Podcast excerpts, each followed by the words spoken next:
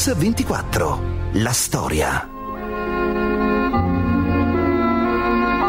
La Callas ha avuto tutto dalla vita, ha avuto bellezza, ricchezza, in fondo amori, successo, eccetera, che è durato, sono durati cinque anni. Non ha fatto una bella cosa Onassis a lasciare la Callas, perché gli ha promesso di sposarla e non l'ha sposata. Io l'ho vista piangere ma singhiozzare solamente nel periodo di Onassis. Naturalmente ha lottato, perché io mi ricordo di Maria quando stringeva i pugni e coi denti che guardava il loggione che li sfidava, però lei lottava come, come, una, come una belva. Ahimè, sono una donna, con le sue debolezze, i dubbi, e lei sa che purtroppo nel mio mestiere non si può mai avere un dubbio e neppure una debolezza. Maria Calogeropoulos, per tutti Maria Callas. Per anni i suoi trionfi di palcoscenico hanno entusiasmato le platee di tutto il mondo. Però oggi a Mix 24 raccontiamo un'altra Maria Callas, una donna spezzata, una donna ferita, una donna che ha sposato il suo pigmaglione, ma che in realtà ha amato appassionatamente un uomo solo, Aristotele Onassis, il magnate greco che però gli ha preferito Jacqueline Kennedy. E forse anche in questo c'è il dolore, c'è il segreto della morte della Callas, una morte improvvisa e inaspettata che arriva a Parigi in un giorno di settembre del 77.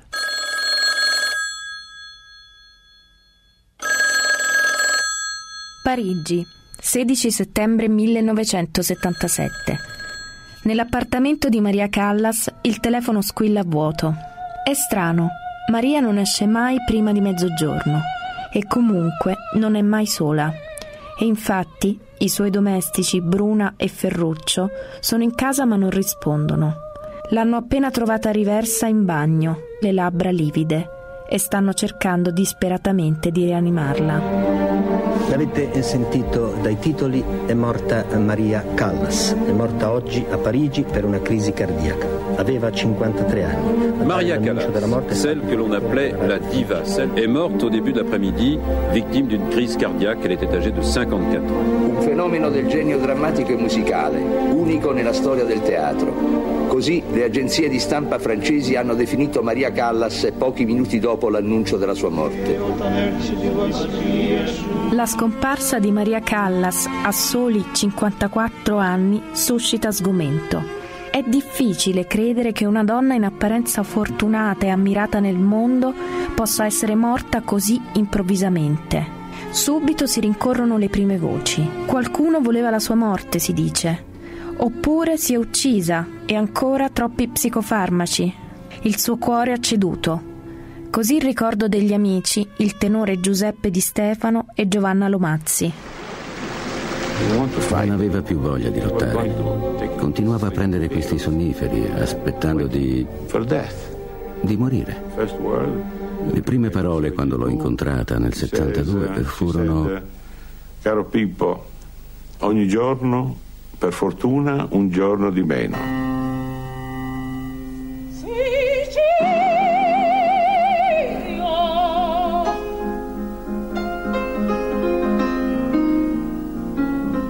Io non credo che si sia suicidata, sono convinta che non avesse più voglia di stare al mondo. Ma come è morta allora davvero Maria Callas? È stato un suicidio oppure, come dice qualcuno, ad esempio il regista Zeffirelli, dietro la morte della Callas c'è dell'altro? Ma chi avrebbe potuto volere la sua morte?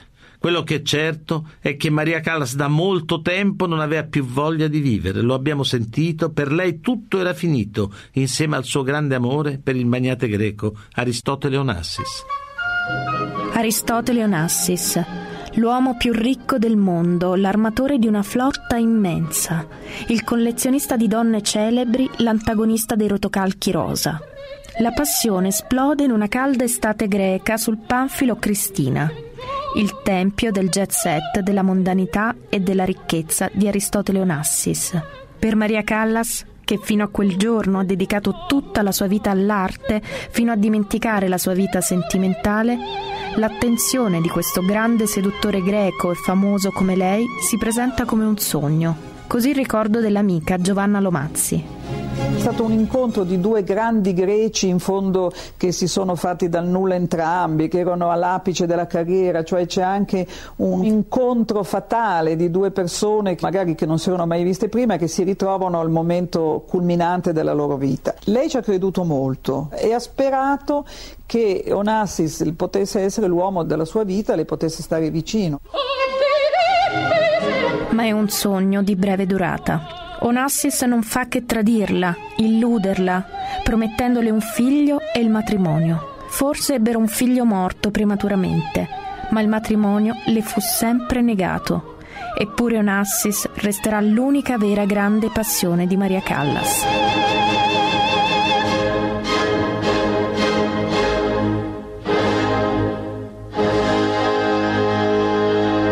Oggi a Radio 24 raccontiamo la sua storia, la storia di una grande donna, di una voce sublime della lirica, di un'artista inconfondibile, Maria Callas.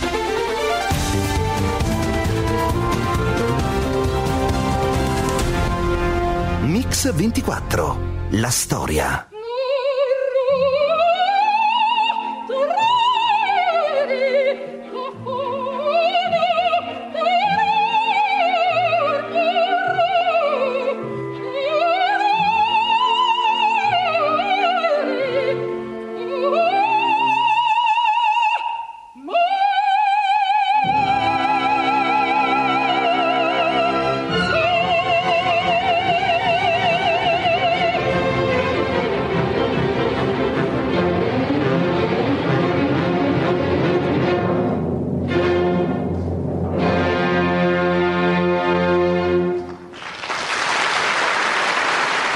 Bentornati a Mix24. Oggi parliamo di un'artista leggendaria e tormentata, Maria Callas, e della sua passione travolgente e tempestosa per Onassis, che però per Maria si rivelerà anche il dolore più grande della sua vita. E allora davvero la vita della Callas assomiglia a quella delle protagoniste dei melodrammi che l'hanno resa così celebre e acclamata in tutto il mondo. Ma chi era davvero Maria Callas? Come nasce il mito della sua voce?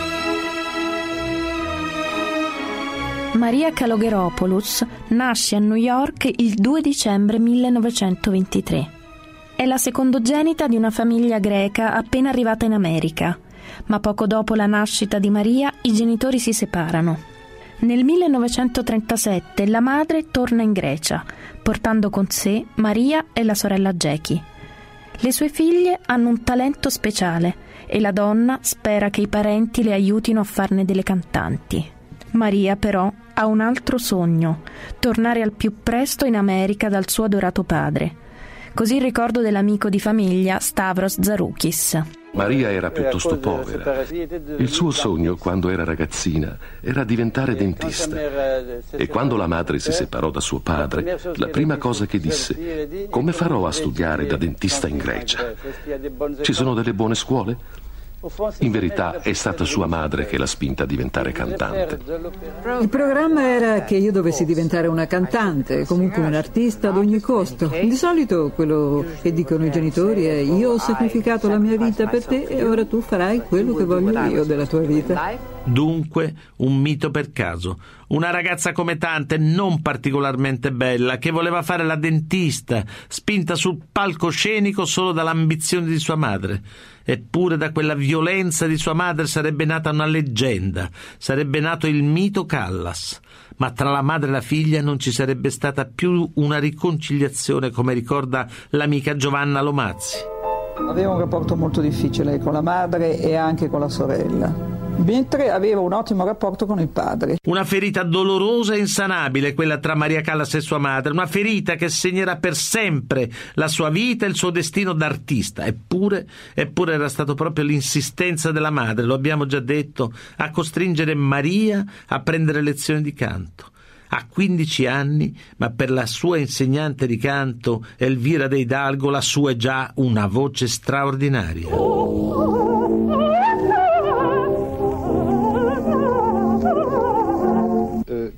Come allieva com'era? Ah, perfetta.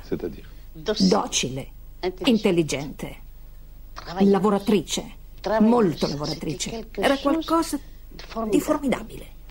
Non aveva bisogno di ripeterle un, una frase. due volte. Lei diceva subito? Sì, capito. E l'indomani?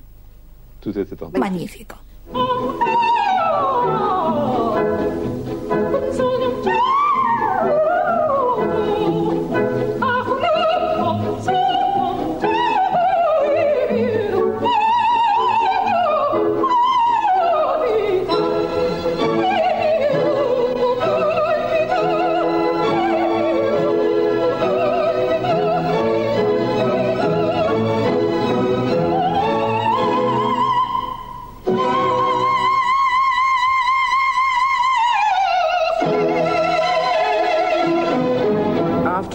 Dopo sei mesi di studio con la De Hidalgo, sono stata immediatamente assunta dall'allora neonata Opera Nazionale Greca che aveva appena sei mesi e così ho avuto un po' di soldi che mi permettevano di studiare con calma senza avere la necessità di viaggiare perché fra l'altro tutto questo era durante la guerra. Dann wird unser Wille und unser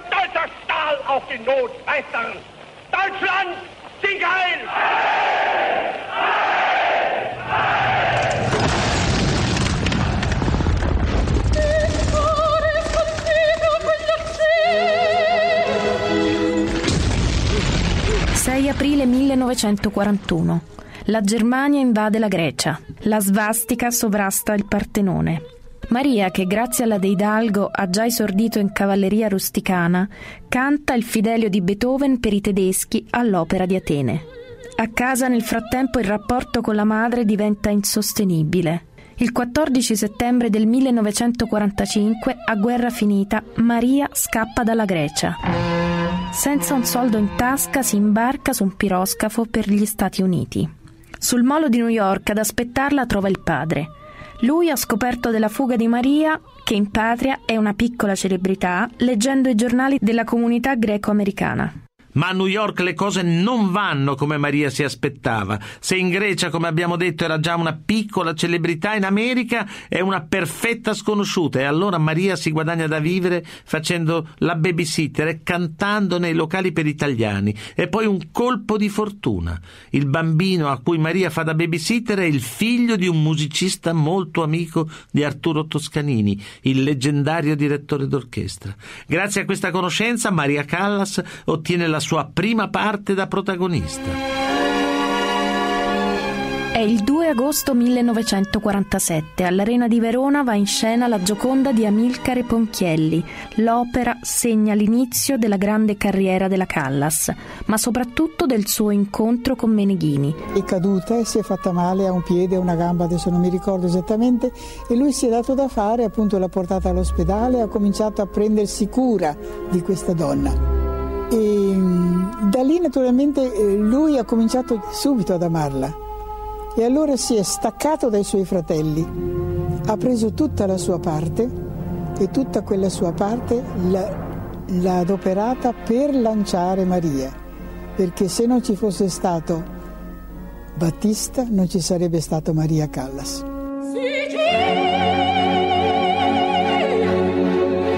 Maria appare in Italia è una ragazzona in carne, dai lineamenti molto teatrali ma con troppi chili in più. Le prime critiche sono sanguinose, viene descritta come un fagotto di stracci venuto dall'America. Ne soffre moltissimo e nel 1953 inizia una dieta che provoca un dimagrimento impressionante. Intanto la storia d'amore con il suo pigmalione Battista Meneghini prosegue. Così ricordano quel periodo Pia Meneghini, la sorella di Battista Meneghini. Il suo desiderio era immenso di essere sposata e mi dice Pia tu devi fare il possibile, io voglio sposarlo. E io le dico Maria stai attenta perché tu sei giovane, ma Battista è già una persona anziana e mi risponde io sposerei tuo fratello anche se avesse 80 anni. Dunque, il matrimonio con Meneghini, il pigmaglione che l'ha scoperta e trasformata in una diva, la famosa dieta e poi i palcoscenici di tutto il mondo, ormai il mito della Callas si consolida. È amata dai melomani e dai logionisti. Il suo cavallo di battaglia è un'aria della norma di Bellini Casta Diva. RAI inizia la sua stagione d'opera. Si dà la norma di Bellini. In quest'opera il grande appuntamento è sempre con Casta Diva. Ci aspetta stavolta il soprano più espressivo e drammatico di questi anni, Maria Meneghini Callas. Infonde la più ampia delle melodie italiane in un'aria magicamente lunare. Maria Callas e la Scala si incontrano in un rapporto difficile. Da lì nasce però il suo contatto con interpreti come Karajan e Luchino Visconti, così il ricordo dell'amica Giulietta Simeonato e le parole della stessa Maria Callas. Quando ha fatto l'audizione alla Scala, una persona che allora era, molto, era un musicista e ha detto, dice, sa, dice, da questa audizione io devo dire che lei non farà mai la cantante con questa voce, dovrà cambiare mestiere. E lei uscendo dalla scala ha detto, dice, io esco vinta da qui, ma rientro da regina e così è stato. Sono fatalista, sono, forse sono greca per quello che sono fatalista, ma penso che se il, pensavo allora che se il mio destino avesse voluto avrei cantato alla scala. Luchino Visconti, grazie a Maria Callas, trova lo spunto per ridare freschezza e raffinatezza al melodramma ottocentesco. Queste le parole del grande regista. Lavorare con Maria è un fatto quasi eccezionale, avevo uno strumento di quel genere a disposizione uno strumento umano e vocale, voglio dire, è una donna eccezionale, è una cantante straordinaria, addirittura ineguagliabile. Ero assolutamente viziata da lui, anche prima che lavorassimo insieme, perché, perché lui era il gran signore che portava la prima donna in palmo di mano. Visconti mi ha fatto scoprire come si recita, mi ha insegnato che meno mi muovevo e più usciva fuori la mia personalità. E dietro al successo di Maria Callas non c'è naturalmente solo la fortuna, ma anche e soprattutto un grandissimo talento e perfezionismo spinto all'eccesso. Così il ricordo del baritono Giuseppe Taddei e dell'amica Giovanna Lomazzi. Non era effettivamente una voce d'angelo, ma lei aveva il modo di interpretare la parola nel senso del significato, di quello che diceva in una maniera completamente reale. Aveva questa forza interpretativa che era molto sulla proprio la forza di nervi suoi, perché lei alla fine di una recita era esausta, ma non per un fatto vocale, proprio per l'impegno interpretativo che lei metteva nel creare un personaggio. Su Radio 24 stiamo raccontando la storia di una diva dalla voce incantevole, Maria Callas.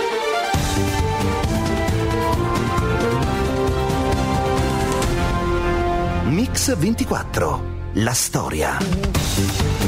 Rieccoci su Mix 24, quella che stiamo raccontando oggi è la storia di una diva, Maria Callas, una voce particolarissima, una voce che incanta ma che suscita anche critiche feroci. Celebre su tutte la contestazione alla Scala durante una traviata diretta da Luchino Visconti, questo è il suo ricordo. Ora di solito i suoi ammiratori le lanciavano una gran quantità di fiori, ma quella sera stranamente quei fiori sembravano un po' troppo pesanti. Eh, al momento rimasi un po' sorpreso. Poi dentro di me pensai, forse saranno di plastica o di qualche altro materiale. Guardai meglio, erano verdure. C'era una gran quantità di ravanelli, sedani, pomodori si sarebbe potuto fare un magnifico minestrone alla milanese.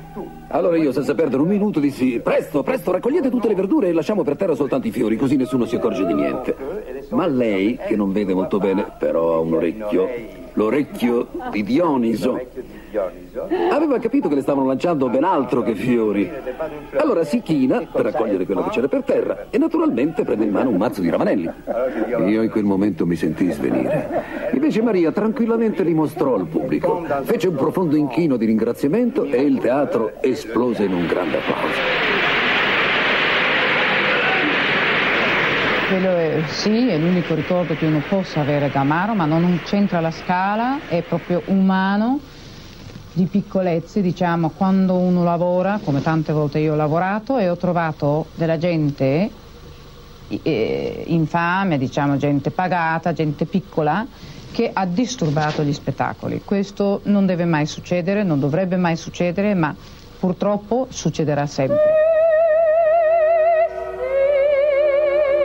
Tra quanti sono contro di lei, la più nota è Renata Tebaldi, il soprano più amato da Arturo Toscanini, che della Callas rappresenta l'antitesi, anche fisica, o perlomeno così dice la stampa, alimentando una rivalità nata dopo che la Callas, che ha sostituito la Tebaldi alla Scala, ne è diventata subito la padrona. Questo è il ricordo della stessa Renata Tebaldi e di Giulietta Simeonato. Fra di noi alterchi non ce ne sono mai stati, nel, questo nel modo più assoluto, perché non abbiamo avuto la possibilità. Sì, una volta solo che eravamo in Brasile e stavamo mangiando nello stesso ristorante, un bel momento mi ha detto che io avrei dovuto fare tutto meno che eh, cantare la traviata, cosa che a me non è andata molto genio. Eh, la Tebaldi era un po' ombrosa, era un po' eh, permalosa, diciamo e quindi la cosa al momento le ha dato un po' fastidio, ma non c'è stato un seguito, viceversa poi i giornalisti ne hanno fatto una notizia. Vera o presunta che sia, la rivalità tra la Callas e la Tebaldi diventa in quegli anni una notizia da prima pagina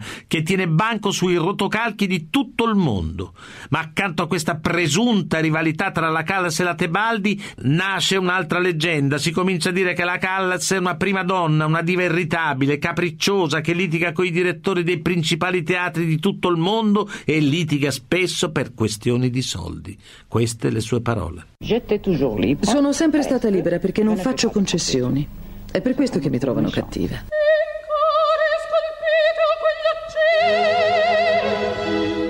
Roma, 2 gennaio 1958. La Callas è protagonista di un episodio clamoroso che rischia addirittura di diventare un caso politico. Nel foyer del Teatro dell'Opera si accalcano curiosi e celebrità. È l'evento dell'anno. Maria Callas per la prima volta a Roma con il suo cavallo di battaglia, la Norma di Bellini. Davanti ai flash dei fotografi sfilano tra gli altri il presidente della Repubblica Gronchi, il ministro della difesa Andreotti, l'attrice Gina Lollobrigida, il pittore Giorgio De Chirico, la giornalista rosa Elsa Maxwell.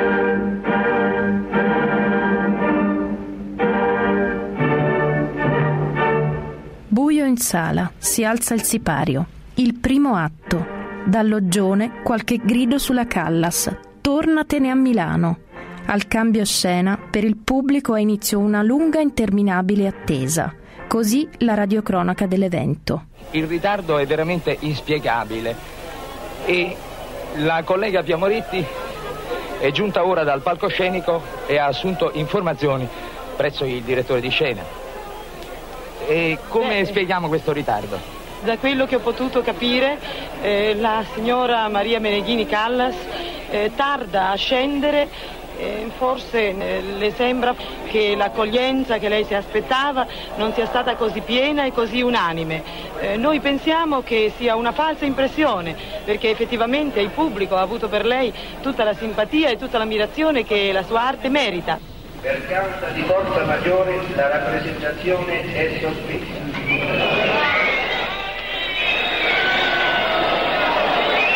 Come gli ascoltatori possono udire, il pubblico ha una reazione piuttosto accesa ed è anche comprensibile. Naturalmente il chiasso maggiore, è inutile dirlo, viene dall'Oggione. Lei pensa che se fosse uscita e avesse spiegato al pubblico perché non poteva continuare, non avrebbe avuto forse un bel applauso invece che essere fischiata? Oddio, vorrei precisare una cosa.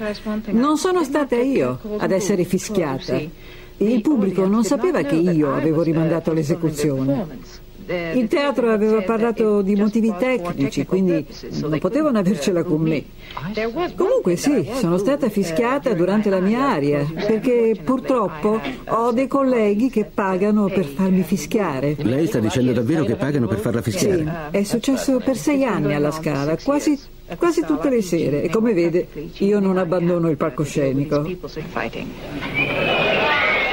E a questo punto ricordiamo che in un palchetto di primordine c'è Elsa Maxwell. Io vorrei dire che Elsa Maxwell in questo caso veramente non ci voleva.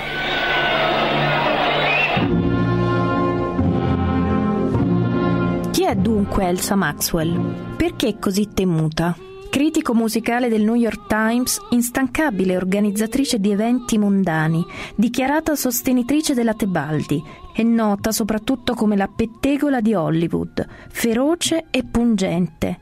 E anche la Callas, al suo debutto al Metropolitan di New York, non è stata risparmiata dalla penna avvelenata della Maxwell. Così le parole della Callas. Tutto qualche scandalo lo pubblicano, quello che è normale, che è normalmente fatto, allora quello non gli piace alla gente, cioè ai, ai giornalisti. Diciamo anche, un di... sì. anche, un po sottovalutare, la, l'opinione del pubblico, quello non è giusto, perché loro credono che il pubblico compra i giornali se soltanto vedono uno scandalo, invece io spero che non sia proprio vero quello. Maria però non si è lasciata intimidire e con un'abile manovra di seduzione nel giro di pochi mesi è riuscita rapidamente a portare la Maxwell dalla sua parte. Ora è la sua più grande fan. E sarà proprio Elsa Maxwell, la terribile pettegola di Hollywood, che organizzerà l'incontro che cambierà la vita della Callas. E il settembre del 57 la Maxwell organizza una festa all'Hotel Daniele di Venezia. Tra gli invitati, oltre alla Callas, c'è anche un potente e ricchissimo armatore greco, Aristotele Onassis. Due anni dopo, nello stato del 59, Onassis invita la Callas e suo marito in crociera sul suo panfilo è il colpo di fulmine. Luglio 1959. Onassis ha invitato Maria e suo marito, insieme a celebrità del calibro di Winston Churchill, a passare le vacanze sul suo panfilo, il Cristina. Tra i due il colpo di fulmine è immediato. Per Meneghini non c'è più speranza. Cosa ci dice delle sue nuove vicissitudini sentimentali? Non è una vicissitudine sentimentale, è una separazione. Nel settembre dello stesso anno il Tribunale di Brescia sancisce il primo atto della separazione tra Meneghini e la Callas. Lei, Maria, si butta a capofitto nella sua nuova storia d'amore. Queste le parole della Callas e dell'ex marito Battista Meneghini. Bisogna che abbia pace nella mia vita personale e lì purtroppo non ce l'ho. Il mio marito che mi lasci stare, che mi possa lasciare ritornare quasi in patria mia perché l'Italia è mia patria. Dopo tutte queste cose, lei la sposerebbe ancora la Calla? Ma si capisce che la sposerei, subito la riprenderei. L'avrei ripresa anche prima se io non avessi avuto il temperamento che avevo, avendo ricevuto una offesa da lei, lei poteva essere con me.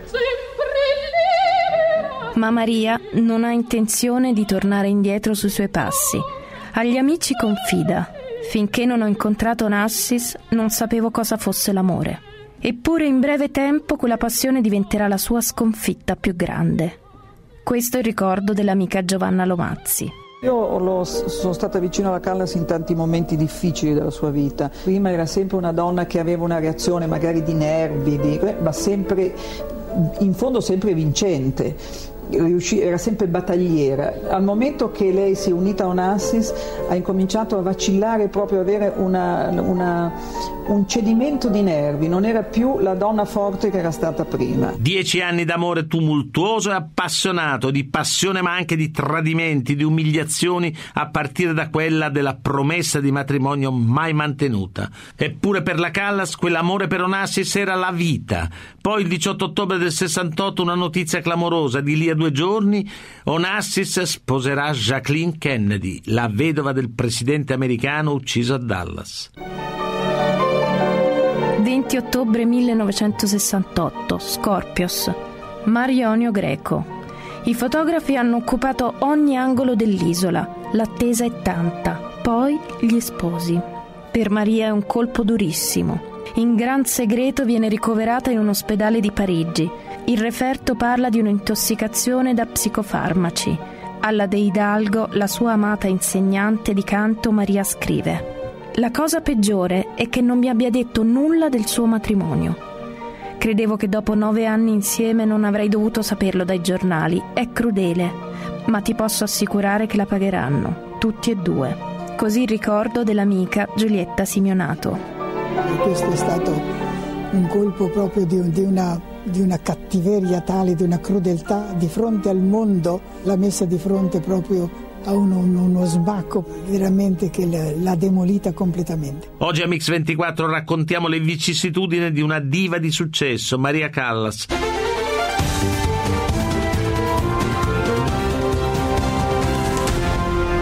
Mix24, la storia.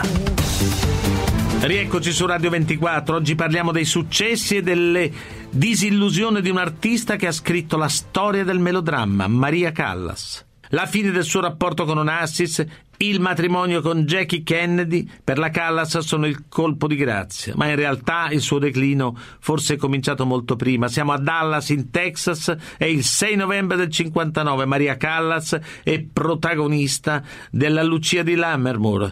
Questo è il ricordo dell'amica Giovanna Lomazzi.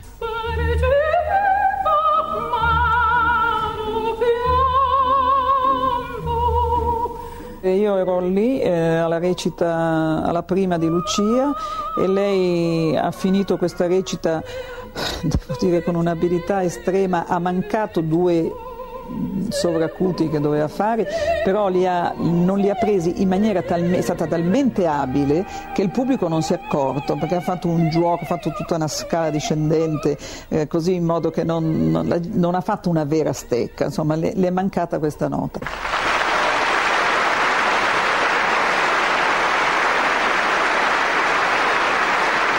Io in, in, palcoscenico le sono andata incontro alla fine del, della scena, dove ha avuto grandissimi applausi naturalmente, e lei mi ha preso una mano, me l'ha stretta fino a farmi male e mi ha detto la mia carriera finisce qui. Per tutta la vita ho pensato che non avrei mai dovuto cantare, che non ero capace. Sono sempre stata la prima critica di me stessa. Ma non ho mai detto che avrei smesso di cantare per sempre. Me lo sono ripetuto migliaia di volte, questo sì.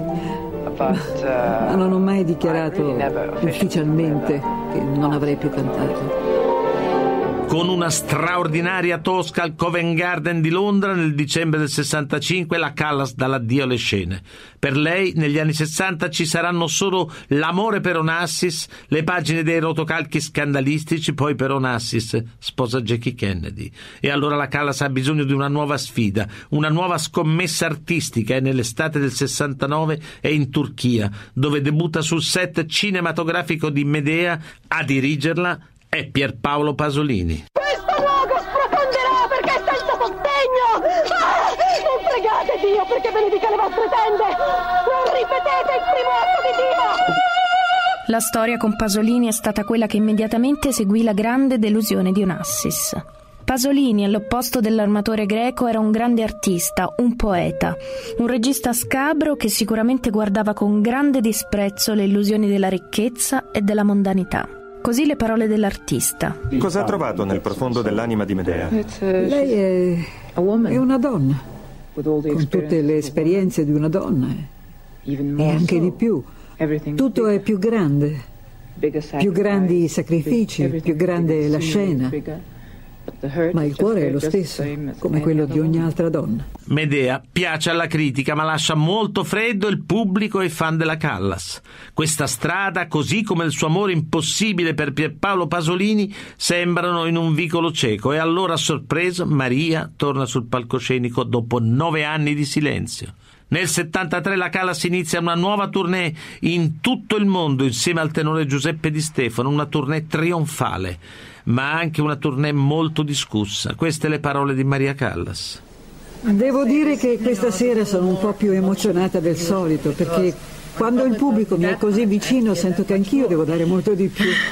Non ho scelto.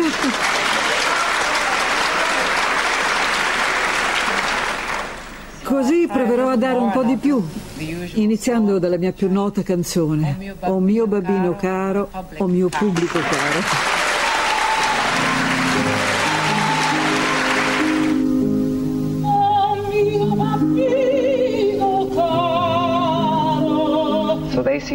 Sembravano davvero felici, ma soprattutto grati, e io pure, del fatto che fossi stata capace di tornare. E questa era la maniera di dimostrare tutto il loro affetto e il grande rispetto per il lavoro di una vita. Perché nessuno realmente si aspettava di ascoltare quello che ero io vent'anni fa. Nessuno di noi è uguale a come era vent'anni prima.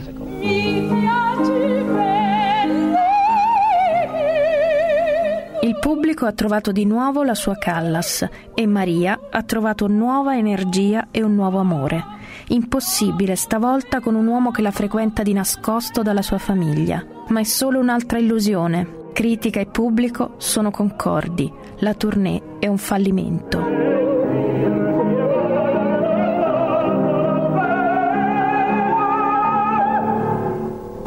Lasciatemi leggere una critica sulla voce della Callas. Era appena una tiepida parvenza di quella di un si parla sempre dei critici, è il pubblico che decide. Anche lui era un membro del pubblico. Non era mai stata così bella, il pubblico era entusiasta. Maria Callas, nella sua storia con Giuseppe Di Stefano, vuole rendere il suo grande partner di carriera un grande partner della sua vita. Così ricordo di Giuseppe Di Stefano. Non aveva più programmi, era piena di delusioni, no? Io sono arrivato con questo carico mio di, di vita, di simpatia e l'ho contagiata. Lei mi ha voluto bene, io le ho voluto bene, non c'erano programmi di, di altro che questo, insomma, stavamo bene insieme.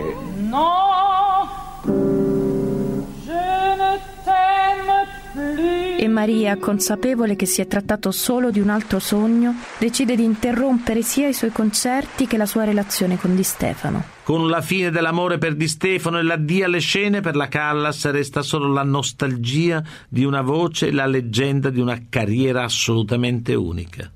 Il 15 marzo del 75 a Parigi muore Aristotele Onassis. A Parigi in qualche modo comincia a morire anche lei, Maria. Così nel ricordo delle amiche Giovanna Lomazzi e Giulietta Simionato. Non aveva più motivi per stare al mondo, Avendone avuti, avendo avuto dei motivi eccelsi, perché voglio dire la sua carriera, la sua vita è sempre stata un turbinio di, di ammiratori, di incontri, di omaggi, di, di denari, di, di lusso, tutto ha avuto. Piano piano tutto questo non l'ha avuto più. Lei si è ridotta a essere una donna sola, una donna a dover a vivere in casa con due persone di servizio che erano le uniche persone che le erano rimaste vicine. L'ultima volta che io mi ricordo di Maria mi ha preso le mani, che aveva delle mani bellissime ma di una forza, me le ha prese che sembrava che volesse stritolarmi le mani. Io ero sulla porta, scusi.